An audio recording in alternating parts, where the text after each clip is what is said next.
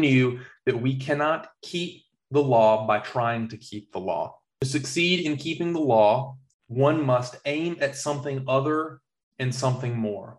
One must aim at becoming the kind of person from whom the deeds of the law naturally flow. The apple tree naturally and easily produces apples because of its inner nature. This is the most crucial thing to remember if we would understand Jesus' picture of the kingdom heart given in the Sermon on the Mount.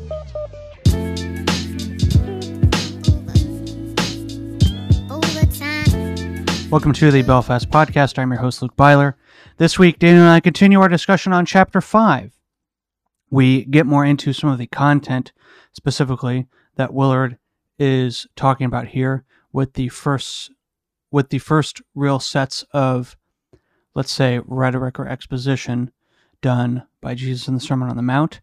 The central question here is, how do you become the kind of person that fulfills the law? And in the beginning, I beg the question that I think we all need to think about very seriously is, do we think that Jesus is smart in talking about life? So if these things sound interesting to you, if this piques your curiosity, please stick around and listen. I think where we're going here, you're going to find very fruitful and very helpful. I hope that, I pray that, and as always, we'll see you guys in the next one.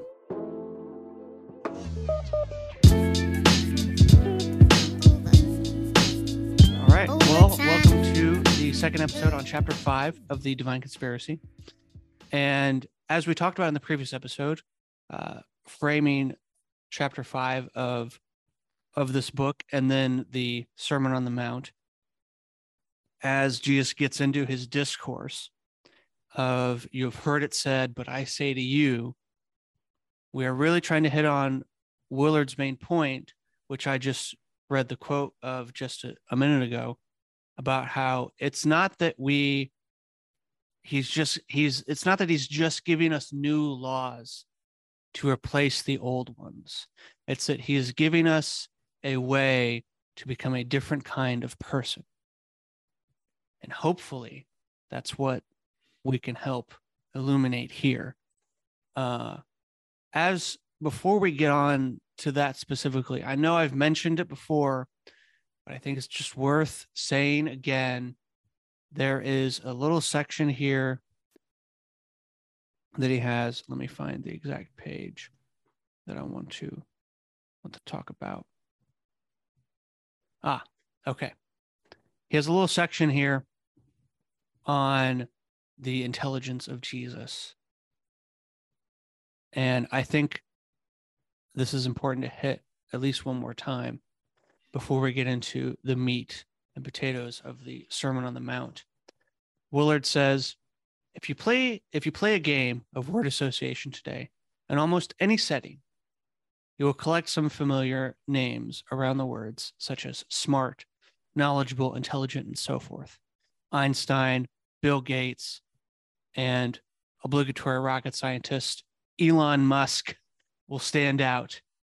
But one person who pretty certainly will not come up in this conversation is Jesus.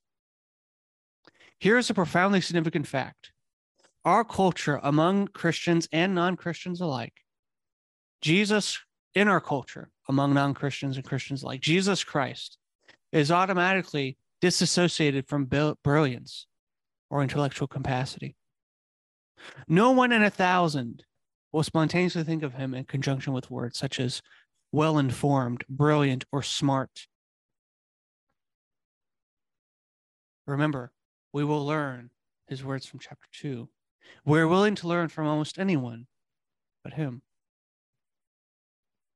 Far too often, he is regarded as hardly conscious. He is looked on as a mere icon, a wraith-like semblance of man, fit for the role of sacrificial lamb or alienated social critic, perhaps, but little more. A well-known scholarly picture has him wandering the hills of Palestine, deeply confused about who he was, and even about crucial points on his basic topic, the kingdom of the heavens. From time to time, he perhaps utters disconnected thought, profoundly and vaguely radically irrelevancies, now obscurely preserved in our Gospels.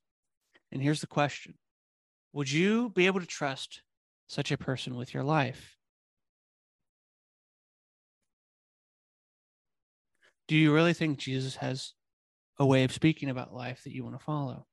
Do you think he can speak of life in such a way as to be smart and well-informed about it? I'll end with this. For all the vast influences he has exercised in human history, we have to say that Jesus is usually seen as a frankly pathetic individual who lived and still lives on the margins of real life. What lies at the heart of the astonishing disregard of Jesus found in the moment-to-moment existence of multitudes of professing Christians is a simple lack of respect for him. Jesus can save me. He can die on the cross. But I don't respect what he has to say about my day-to-day living.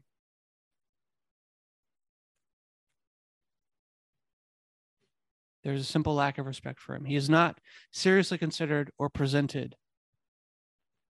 He's not seriously considered or presented. Think about how we preach sermons about the words of Jesus.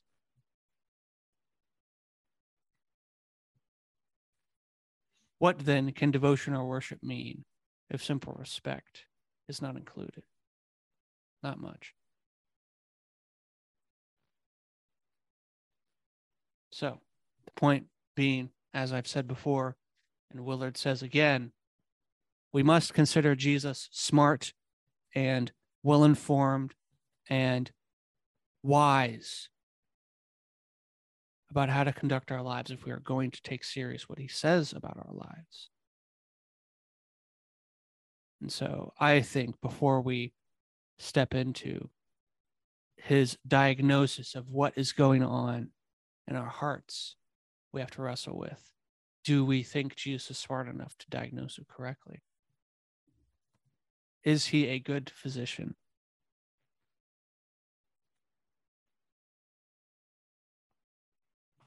All right, so let's take Jesus' word seriously.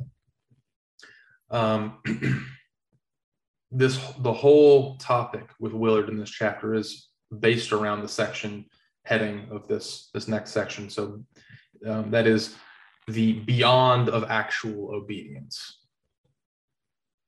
And in this section, he's really starting to hit home this idea that we have to go beyond what we actually, like the actions themselves, and become something new.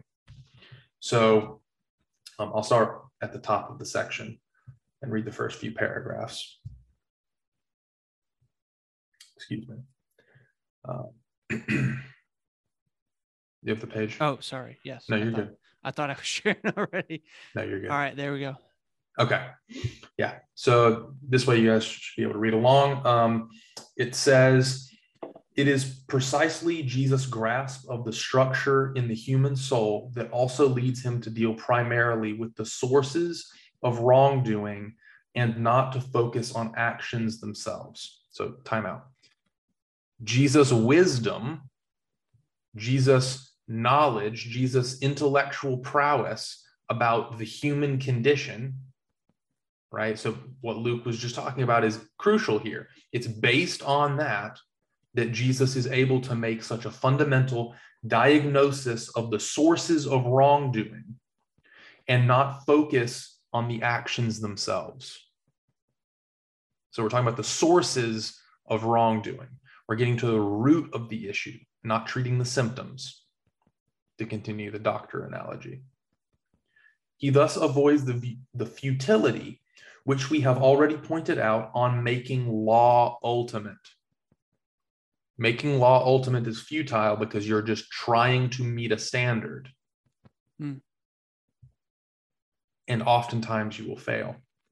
Wrong action, he well knew, is not the problem in human existence, though it is constantly taken to be so. It is only a symptom, which from time to time produces vast evils in its own right. So Willard's not saying that the wrongs that we do in action are okay. He's saying addressing the actions themselves isn't enough. We have to do more.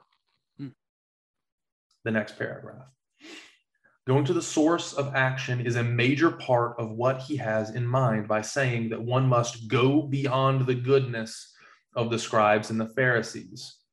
One must surpass humanly contrived religious respectability if one is to mesh their life with the flow of the kingdom of heaven. True enough, he is also meant that we are actually to do what the law, as God intended it, said to do. So this doesn't mean that we get to do away with law, right? When we read the section from Matthew 5, Jesus wasn't saying, you've heard it said, don't murder, but I say to you, if you are angry, you've committed murder in your heart, so you can murder, or not abiding by the law is okay. What Jesus is saying is murder is caused by hate. So if you don't hate, you won't murder.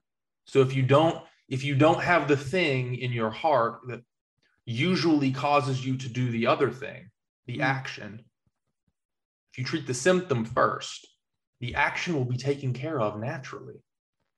You don't have to worry about not murdering, because you won't hate people. Now, granted, there are other reasons that people murder as well. Those reasons typically come from a lack of trust in God, which is ultimately what this entire sermon is trying to build us towards, right? Peace thieves, as we've talked about in the past. But again, it's about treating the symptom, not just, I was going to keep reading. No, you're good. It's about treating the symptom, not just the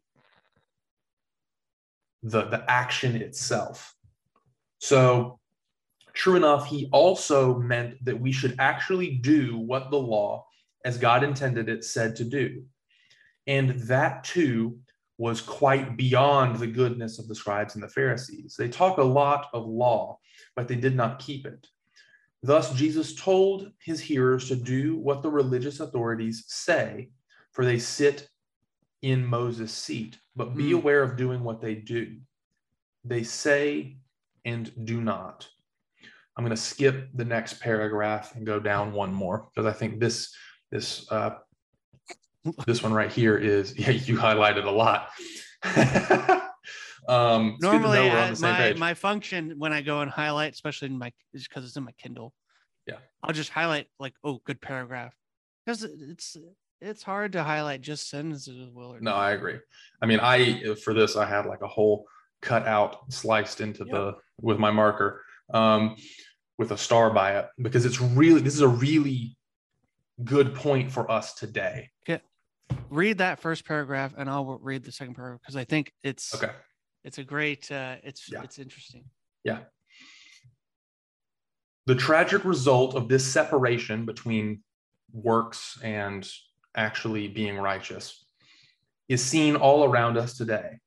We are looking at the contemporary Western world. What we are looking at in the contemporary Western world, apologies, is precisely what he himself foretold. We have heard, for almost 2 millennia, we have heard him, as already noted, but we have chosen to not do what he said. He warned that this would make us like a silly man who built his house on a sand foundation. The rain poured down and the rivers and winds beat upon the house, and it collapsed into total disaster. We today stand in the midst of precisely the disaster he foretold, flying upside down, but satisfied to be stoutly preaching against works righteousness. We so much want to preach against works righteousness that we actually stop working for the kingdom of heaven. And that is shameful. Right. If my microphone would work. Okay. That's what he points out in this next paragraph here. If people in our Christian fellowships today were to announce that they decided to keep God's law, we'd probably be skeptical and alarmed. Just imagine it. I don't know how your church operates, but at times, churches I've gone to, the pastor will have, say they're doing a sermon series or a sermon on family. And they have a couple from the church, a devout couple, to do like a Q&A or to give some examples of how things said during the series or, setting up what is going to be talked about, have impacted their lives or how they operate as parents. What if that family said, you know what we do in our household? We encourage each other and we encourage our children to keep God's law.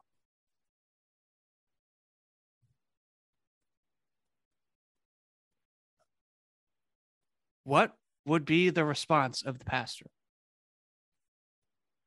The following Sunday would be a sermon about how we don't need to fall into the temptation of works righteousness, with potentially some passive-aggressive introductory notes about how, maybe some people in the congregation really need to hear this because they, But yeah, probably no mention will be given to the verse on train a child in the way he should go, and he will not depart. But anyway. Willard goes on. We probably would take them aside for counseling and possibly alert other responsible people in the group to keep an eye on them. We would be sure nothing good would come of it. We know that no one is not saved by keeping the law and can think of no other reason why one should try to do it. So if you can't be saved by it, why would you waste your time? What's the point?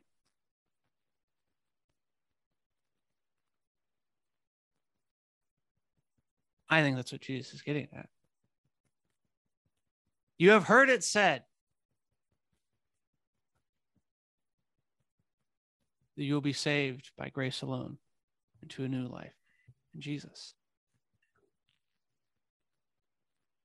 But I tell you, if that grace does not affect you in your everyday experience, how great is that grace really to you?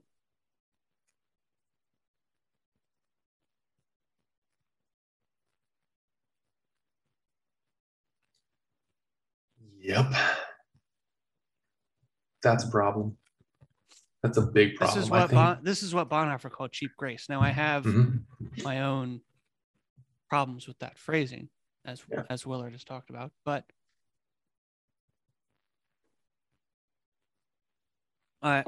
we've talked about faith and works a little bit here on this podcast, but I think that's part of our problem.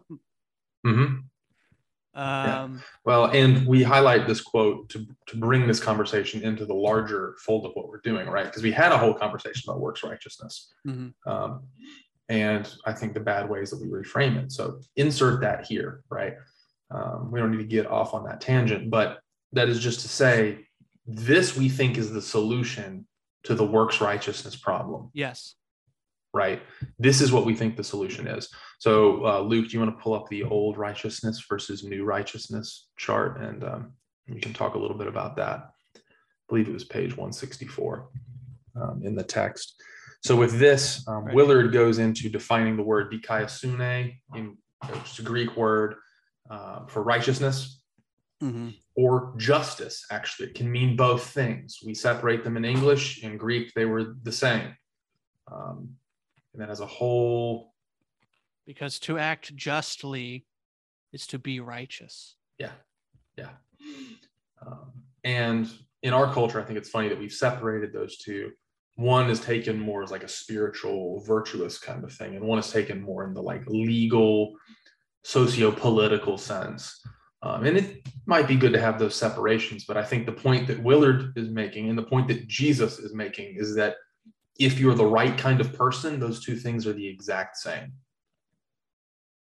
So You can go ahead and say what you wanted to say here. So you can look at it here if you don't have the book on hand, but I just wanted to point out, I like this chart because he talks about how Jesus is, as I said earlier, upping the ante. He's not giving new laws. He's diagnosing the deeper problem.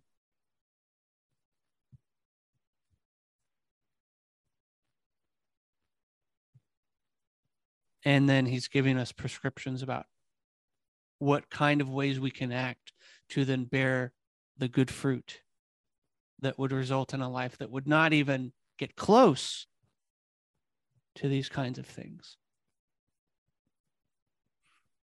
So in the first one, there's no murder in the old righteousness, but in Jesus' righteousness, there's an intense desire to be of help. And you have no anger or contempt towards those you do help or don't end up being able to help. The second, the sexual attraction. The old law was just don't have sex. The new kingdom law is don't cultivate lust in your heart, because that is the thing that leads to that desire being played out. Third one is if you're unhappy in your marriage, well, you can give her a slip for divorce. And then Jesus says, just don't get divorced. Which he gives his own caveat, and I would give my own as well. But we have to remember that in this day and age, it's actually much easier to get divorced than it is now, at least in the West. Yeah, but it was also primarily one-sided. Right. So you actually, this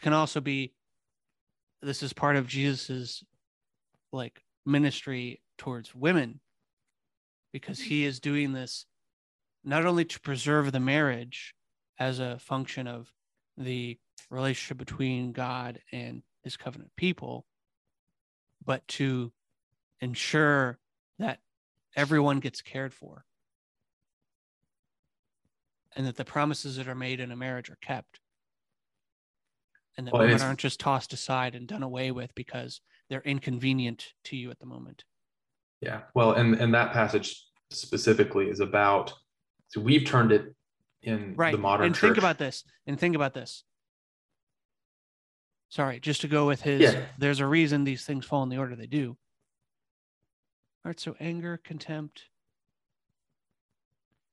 lust, sexual attraction. What happens when you're angry, contemptible towards your partner and you're lustful towards somebody else? You're unhappy in your marriage. Well, you commit adultery. There's right for divorce. What if we don't want divorce? What if we don't even want divorce to occur for right reason? Well, then you fix the fact that you're contemptible and angry and you're lustful towards everyone who isn't your spouse because you find them contemptible. And not in the way of the Green Book, but actually acting in a contemptible manner, right? Yeah, yeah. And then vows. I mean, yeah. All right, so what are we doing about this marriage thing? If we can just do away with it real quick, what do our vows even mean? What if you make your promise on this and on that? Well, obviously it doesn't mean a lot because you just give her a slip for, fine. I don't want to be with you. Well, and then I can manipulate the words that I said and promise in order to get something from you or protect myself from the responsibility of having to live up to what I said I was going to do. And then if we're honest with what we say, if we're not full of anger or contempt or lust, then those who are against us, we will be more likely to desire to reconcile, to make good even those who want to take us to court, to not want to just inflict the same injury because my anger desires revenge. And only then, only once all of these things are cultivated in my heart, am I able to actually love my enemies. and pray for those who persecute.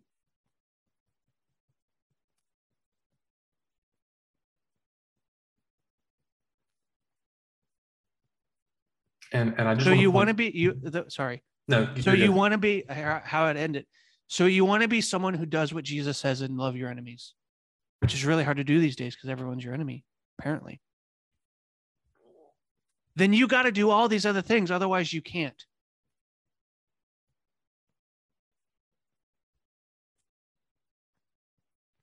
If you don't deal with your anger, if you don't deal with your contempt, if you don't have your lust under control, if you'll just do away with relationships because the vow is not as important. If you have to say, let me be honest with you. Oh, I promise. If you got to say that to the people you love, then how do you act? How do you treat the people you don't? Right? Which is Jesus' exact words. Mm-hmm. So you want to be a faithful Jonah? You want to be someone who loves your enemies? Then you got to be all these other things too. Otherwise, it is impossible for you to do that. It is impossible.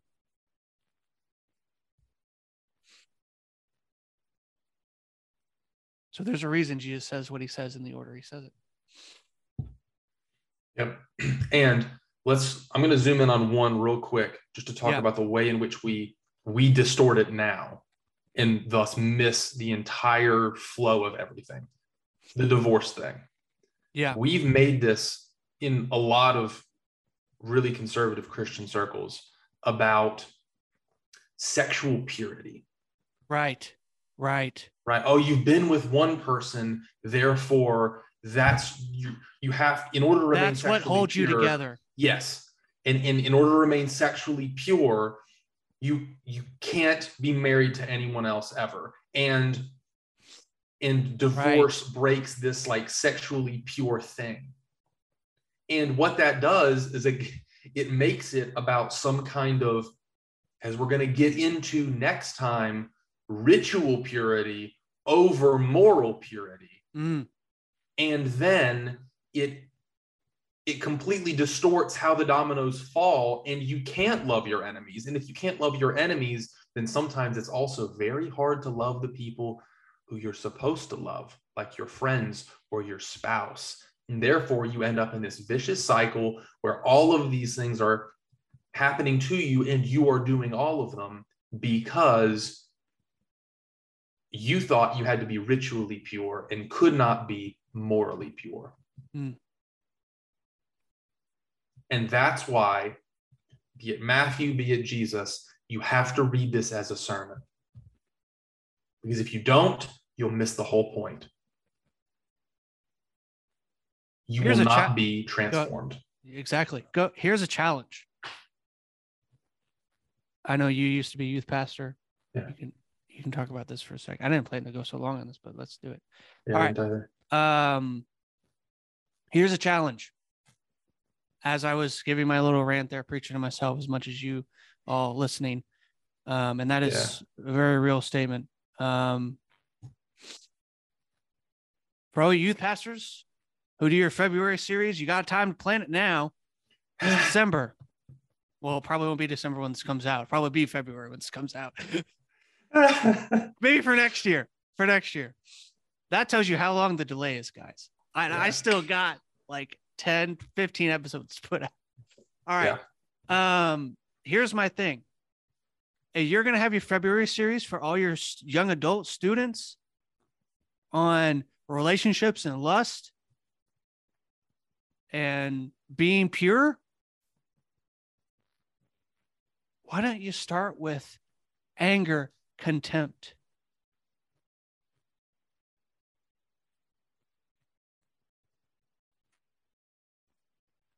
And then you can move on to lust and the nature of our relationships, our vows to one another, our words of agreement or disagreement. Because that's how all the series end to me, what I've been a part of is, and here's why you need to be aware of how you deal with these things, because one day you're going to likely get married. And we need to take it seriously.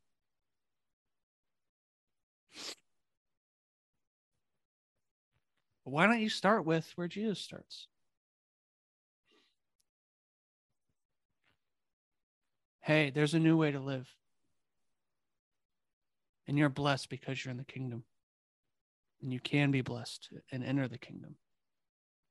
And if you're going to be the kind of person that lives a righteous life that is full of dikaiosune, then you better start. Because good luck controlling your lust if you can't control your anger. Good luck. And if you can't control yourself to be contemptible with your friends or your family, good luck not having sex with your girlfriend. Good luck. What do you think of that proposal? Yeah, no, I think it's, then we actually treat all of these moral symptoms like Jesus treated them, right? Because, sorry, but I honestly, and I deal with this myself, and I'm not here to just harp on purity culture or whatever, but I seriously think that there's a lot of things that are talked about in this way, whereas I got a distorted view of women in a certain sense, because I only looked at them, not only, but like a primary lens through which I viewed them was like, am I lusting after them or not? That was the question. Mm-hmm. The question wasn't, how do I treat them? Like, how do I treat them well? Not just in terms of that, but in terms of how do I not be angry towards them? How do I have good relationships with them? How do I not harbor other emotions about them that aren't lust? Yeah. Because it's just self-control in another sense. Your anger, your contempt. You do the relationship thing that way, and that fixes much of the other things. So. Yeah. Any thoughts on that? No. And I think for sake of time, we should probably move to the next one. But I think that is really, really true and really accurate. And so to wrap this into the larger conversation and segue into this next bit, it's about being the right kind of person, which is something we've been hitting a lot. And we're about to hit two sections in Willard where he explicitly highlights this. And these, I think, are really important. So this next one's on page 204. Are these things hard to do? It's the beginning two paragraphs in the section. Hang on, let me get there. Yeah, no, you're good. So just a little bit of what he's going to talk about is, are these things hard to do? We see fulfilling the law as something that's really difficult to do. And the point he's going to make is, of course it's difficult if you're not the right kind of person. And so if you are transformed, if you work towards becoming the right kind of person, it's no longer a performance when you are fulfilling the law. It's genuinely who you are. So, yeah, that's what he's going to get into. Have you managed to find it? No, I got it. Okay, yeah, it's towards the end of it. So go ahead. Are you okay? Sorry, yeah. Are you reading this here? Yes. Yeah. I'll that section and then the paragraph after. Is it then hard to do the things in which Jesus illustrates the kingdom heart of love, or the things that Paul says love does in 1 Corinthians 13?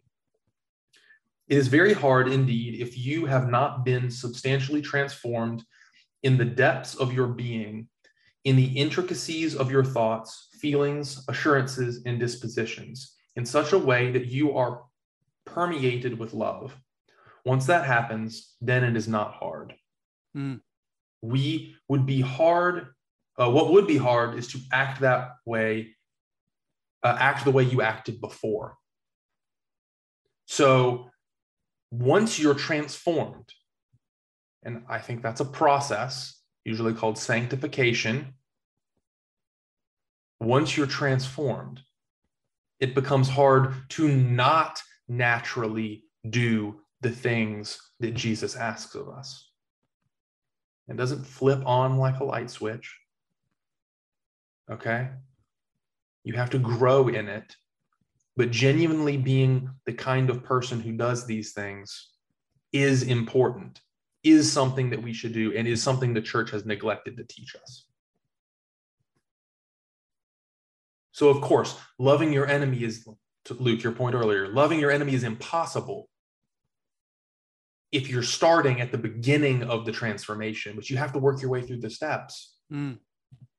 When Jesus hung on the cross and prayed, "Father, forgive them because they do not understand what they are doing," that was not hard for him. Mm. What would have been hard is for him would have been to curse his enemies and spew forth vileness and evil upon everyone, God and the world, as those crucified with him did, at least for a while. He calls us to him to impart himself to us.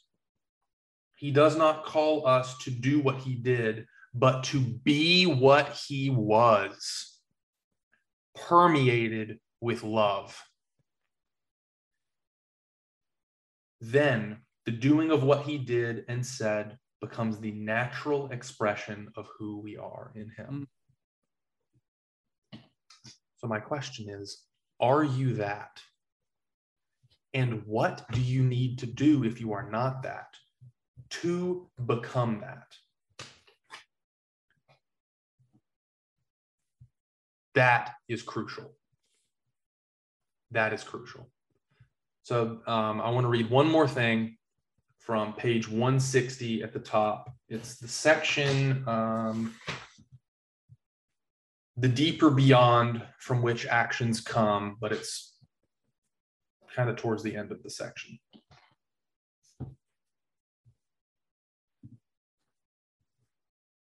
Yeah, so, yeah, right there. So I'm going to start right after the John 6. So he knew that we cannot keep the law by trying to keep the law. To succeed in keeping the law, one must aim at something other and something more. One must aim at becoming the kind of person from whom the deeds of the law naturally flow. The apple tree naturally and easily produces apples because of its inner nature. This is the most crucial thing to remember if we would understand Jesus' picture of the kingdom heart given in the Sermon on the Mount. Are you the kind of person in whom the law is naturally fulfilled? And if not, what can you do to become that person? That's what Jesus is asking. That's what Jesus is begging us to do. And that's what I hope we can do as a church community moving forward. To end, I'll give a challenge that my pastor gave me and that I have not been fulfilling well, but it is one that hits on many of these themes. Pray the Lord's Prayer every day, as many times a day as you feel necessary, but at least once a day, and see what happens. See if it starts talking back to you.